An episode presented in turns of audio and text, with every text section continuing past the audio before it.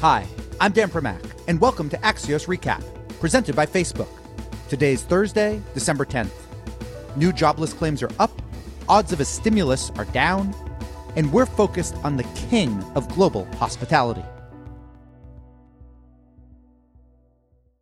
Airbnb began trading today on the NASDAQ at a valuation north of $100 billion. For context, that's more than Marriott and Hilton combined. You could even add Expedia into that mix because it owns rivals HomeAway and VRBO, and Airbnb is still worth more. It's also the single largest IPO of 2020 and may be this year's most fascinating corporate story. Many viewed Airbnb as pandemic roadkill back in March as travel ground to a halt, and Airbnb might have thought so too. It raised new equity and debt funding at an $18 billion valuation, which was down from a prior mark of $31 billion, and in May, laid off around 25% of its staff. But then a funny thing happened. People began traveling, not overseas or necessarily even across state lines, but driving distances to more rural spots that Airbnb had in abundance. And lots of those stays came with higher price tags and for longer durations because people didn't have to rush back to the physical office or school. Plus, most Airbnbs allowed for social distancing or isolation without front desks or elevators or housekeepers. To be clear, Airbnb's revenue is down from 2019, but it turned a third quarter profit, and investors clearly believe it's well positioned to benefit from whatever 2021 throws at us. We'll go deeper on all things Airbnb with company co founder and CEO Brian Chesky. But first, this. We're joined now by Airbnb co founder and CEO Brian Chesky. So, Brian, you're viewed as kind of one of the last IPO holdouts of your kind of generation of Silicon Valley founder. Did something change for you, or did the clock just kind of run out? Basically, why go public and bring Airbnb public now? You mean why would a travel company go public in the midst of a pandemic? Something like that, yeah we always intended to be a public company um, this year. We we had been running Airbnb like a public company for the longest time, or, or or gradually becoming a public company.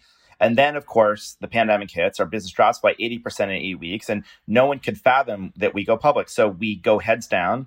We pivoted the, the, the business or we really focused the business. And then suddenly something pretty remarkable happened this summer. We saw people getting in cars and traveling to nearby Airbnbs. And then suddenly we saw a major rebound in our business. And at that point, we said, let's begin the work. We didn't know when we'd be going public, but we wanted to be ready. And you know, I think this IPO just indicates our confidence in the strength of the community. We also just thought, you know, in times of uncertainty, the calculation I made is that people would be willing to make a kind of investment based on a long term business and they would be able to see past near term volatility. So we thought, well, if that's the case, now is a great time because we've been operating like a public company for a long time. And the sooner we can bring on shareholders that really understand our differentiation and bring on hosts, the better you know, when you go back to say March, April, May, in April, you guys raised some money at a relatively low valuation by Airbnb standards. You obviously do layoffs. Knowing what you know now, and so this is a pure Monday morning quarterbacking question. What would you have done different in March and April if you knew that kind of that rural beach, et cetera, market was about to emerge for you? I mean, everything would have been different, right? Like every decision we made was based on the information we had. The information we had was this is a once in a generation or once in a, a century crisis. We were in a storm. We didn't know how long the storm would go on. And so we made cuts and raised debt based on that. Obviously, if you knew it would all be different, you would do different things. Um, I'm happy for um, you know Silver Lake because they're going to get a really nice return. Um, you know, many of the employees that got laid off have jobs elsewhere um, if employees are interested in coming back, we've we've said that we want to be careful about like getting ahead of our skis but you know we are absolutely seeing interest in people coming back and you know we're going to be hiring a lot of people in the coming year so i hope to have people come back. When you came into 2020 when you thought of airbnb there was a couple things that you guys were really moving into beyond your core business. Experiences was a big one. That's something i know you personally were very interested in. Obviously you guys had bought hotel tonight and the hotel part of airbnb was growing when you think of Airbnb post pandemic, does all of that stuff come back? Or are there certain things that you were moving towards that you now think, you know what? We don't need that thing? Yeah, actually, it's a really good question. So, you know, everything that we were pursuing that we put on pause, we could bring back. So there's nothing that I would take off the table. That being said, you know, I think that we were reminded of a very, very valuable lesson in the crisis, and that's one of focus. In other words, I there's an old I had a teacher once tell me, Brian, you can kind of do anything you want just in your life, just not all at the same time. And I think the benefit of what we learned was the power of focus. When you take all your very best people and you focus them on just a few problems, or one problem at a time, you're more likely to be successful and you can stagger things. I mean, you look at what Apple went through, they had a crisis.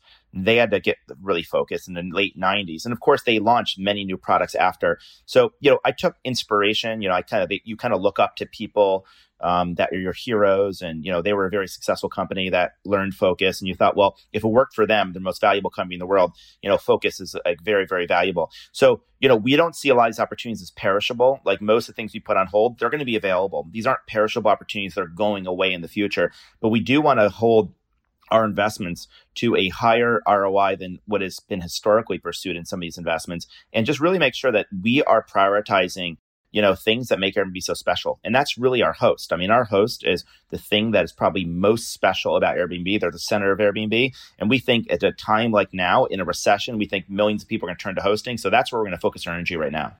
Speaking of hosts, a lot of Airbnb hosts traditionally have been urban, have been, you know, people who have apartments inside of cities. That piece of the business obviously dried up in a lot of cities. How confident are you that those hosts are still going to be there when they're able to really start renting their rooms out again? Well, they are still there. I mean, like just statistically, we have, um, you know, a similar number of listings on Airbnb as we did before the pandemic. So they're still there. Most of those numbers are disclosed in the S1. Brian, can I rephrase? How confident are you demand will return since a lot of that, and, and tell me I'm wrong, was maybe business travel that might not actually happen as much anymore? It's really hard to say. And, you know, obviously, any ability I thought I had to predict the future in January, I've now been humbled by, you know, so everything I thought would happen this year didn't happen because of the pandemic. Um, I think that um, a couple things are true. Number one, I think most people would agree with what you said that business travel is not going to recover for a very long period of time if it does, because obviously, like a lot of the need for business travel is replaced by Zoom and stuff we're doing right now. I, we also think that mass tourism is probably going to be a little bit smaller. Mass tourism, as defined by basically crowded masses of people waiting in line, getting on double decker buses, standing in, in tourist districts, that will probably go down. That being said, I do think that people are going to desire to explore. Right now, we're seeing a lot of small cities, rural areas, but I mean, cities um, cities will come back. I just don't know when. So I think it's a matter of when, not if, and I just can't possibly know right now. One of the things that you guys have had to deal with for years is regulatory fights, often with municipalities over what should be and what shouldn't be allowed to be rented out, how those rules work. You seem to have gotten a bit of a reprieve this year, in part because municipalities were so desperate for anybody to come in and they arguably had much bigger things to worry about. Do you believe those fights return to you guys post pandemic? Is this just kind of a temporary lull? Well, I think that like if we were just take like a, a broader point of view, over the last 10 years, we were getting into a significantly better place every year. I mean, a lot of people don't realize that we're one of the largest remit- collectors, remitters of hotel tax in the world. We've collected and remitted billions of dollars. We have partnerships with hundreds of cities and jurisdictions around the world. So things were already improving. You still would heard, heard of things. And what COVID did is what provided a further reset, a reset in the relationship.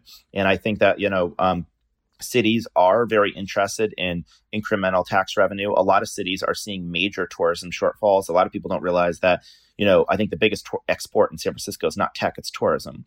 And so I think a lot of cities, uh, you know, are probably looking at Airbnb a little differently. But we don't take that for granted. We continue to want to be good partners. I think the reset is just an opportunity for us to come in with humility and just show show that we can be a solution to a problem, not part of the problem. And that's what we're thinking through. And I think there's a real path here to continue to deepen our relationship. That's what I'm focused on. Brian, let's talk a little bit about the IPO. You guys priced the stock last night $67, $68. I apologize. You opened over twice that today. And I know that CEOs of companies will always talk about the importance, and I and I appreciate that of getting you know the right base of investors, the right long term investors who'll be with you and grow. That said, there's also a case to be made that you guys left around four billion dollars on the table, which is more than you even raised in the IPO. Talk to me how you kind of reconcile those two things, because again, four billion dollars ain't nothing. You know, son of social workers, I'm abundantly aware of like the numbers we're talking about are pretty. They're they're all they're all pretty mind boggling. Um, what I would say is that um, you know, I think you know everyone it felt really good about the process. We were very, very rigorous. I think, you know, I, I can't explain everything um, about why people are reacting the way they are to the stock, but one of the things that is probably an explanation is that there is a very big um, interest from retail, you know, everyday people that want to buy the stock. And, you know, you, you know, it's really, you know, that is always um, you know, you, you, never can quite tell how that's going to play out. So um, I would just say, um, you know, we didn't raise a lot of primary capital. Actually, if you kind of think after the ta- uh, after after after taxes, there wasn't it was not four billion dollars that we actually raised. And so, um, you know, I feel very good about the outcome. And I think that um, I especially feel good for all those who obviously are going to benefit from this. DoorDash obviously goes public yesterday. Another stock, very different company, but another stock that had a lot of retail interest. You obviously saw it prices high, it stock then skyrockets. Did the DoorDash experience yesterday impact your thinking at all last night when you were pricing? Not, a, a, little bit. I mean, it you know you, you got to be very careful about trying to extrapolate any one company because there were so many possibilities for why um, DoorDash. I mean, I mean, you know, DoorDash is a food delivery company in a pandemic, so they're doing incredibly well. So I think the key lesson that I always took is that we have to focus on Airbnb. You know, we're a travel company. We're going public in the midst of a pandemic. We've got a, a, very unique story to tell. And we got to be very careful about comparing ourselves to other companies, thinking the market is X, the market is Y, because of course we also are in truly unprecedented times. And it's pretty hard to predict this kind of stuff. It only seems obvious in hindsight. It's not always obvious um, when you're kind of in the middle of it making decisions. Brian, final two questions for you. The first is when we get to some sort of vaccination, you feel like you can easily travel anywhere. Where is the place you want to go? And then, the second question when's the last time you slept on an air mattress? Wow, those were those were good questions. The last time I probably slept in an air mattress, um, uh, could have. I'm trying to remember the last time. Probably a couple years. Although I don't remember the right time, but I do remember. Um, I'll, I'll do the second question for, and then the first one. When when I have a lot of memories of air mattresses after even the first weekend. And the reason why is, you know, one of my co-founders, Joe and I, um, we entered this program that is called Y Combinator. And during Y Combinator, we would go to New York City like every week or every other week because that's where the few users were that we had. And I remember um, we didn't even we did by the way we didn't book Airbnbs when we traveled to New York. We didn't even have money to do that. We couldn't have afforded to do that every week. I mean, we are literally living off of credit cards. So Joe and I would basically go to New York every weekend and inflate. My sister would inflate air mattresses in her apartment. It was like a studio apartment, and so we were all like, uh, or maybe one bedroom apartment. So Joe and I were sleeping on air mattresses almost every weekend in New York City, getting up every morning in snow. This is like February 2009 like going door to door taking photos of host homes because that back then people didn't have good cameras on their phones uploading them. So i have a lot of memories of sleeping on air mattresses for, uh, for like three four months during y combinator. It's been a while since then but i've done it probably i don't know maybe a few years ago. Um, as far as where do i want to go next? Um, you know um, there's there's I think there's something like 400 national parks in the United States, and the average American lives a tank of gas from a national park, and most have never been to a national park. Um, and I've been to, you know, I went to Yosemite not too long ago, but I would love to go see another national park and when the when the when the um and just kind of really connect with the outdoors because I've been so holed up in my house for so long that I think the most opposite thing would be just really connecting outdoors. So that's what I'd really love to do. And then obviously Airbnb is great because there's not hotels in national parks, but there are homes in the perimeter. So you can stay in a house in the perimeter and they can go camping inside. Brian Chesky, co founder, CEO of Airbnb, thank you so much for joining.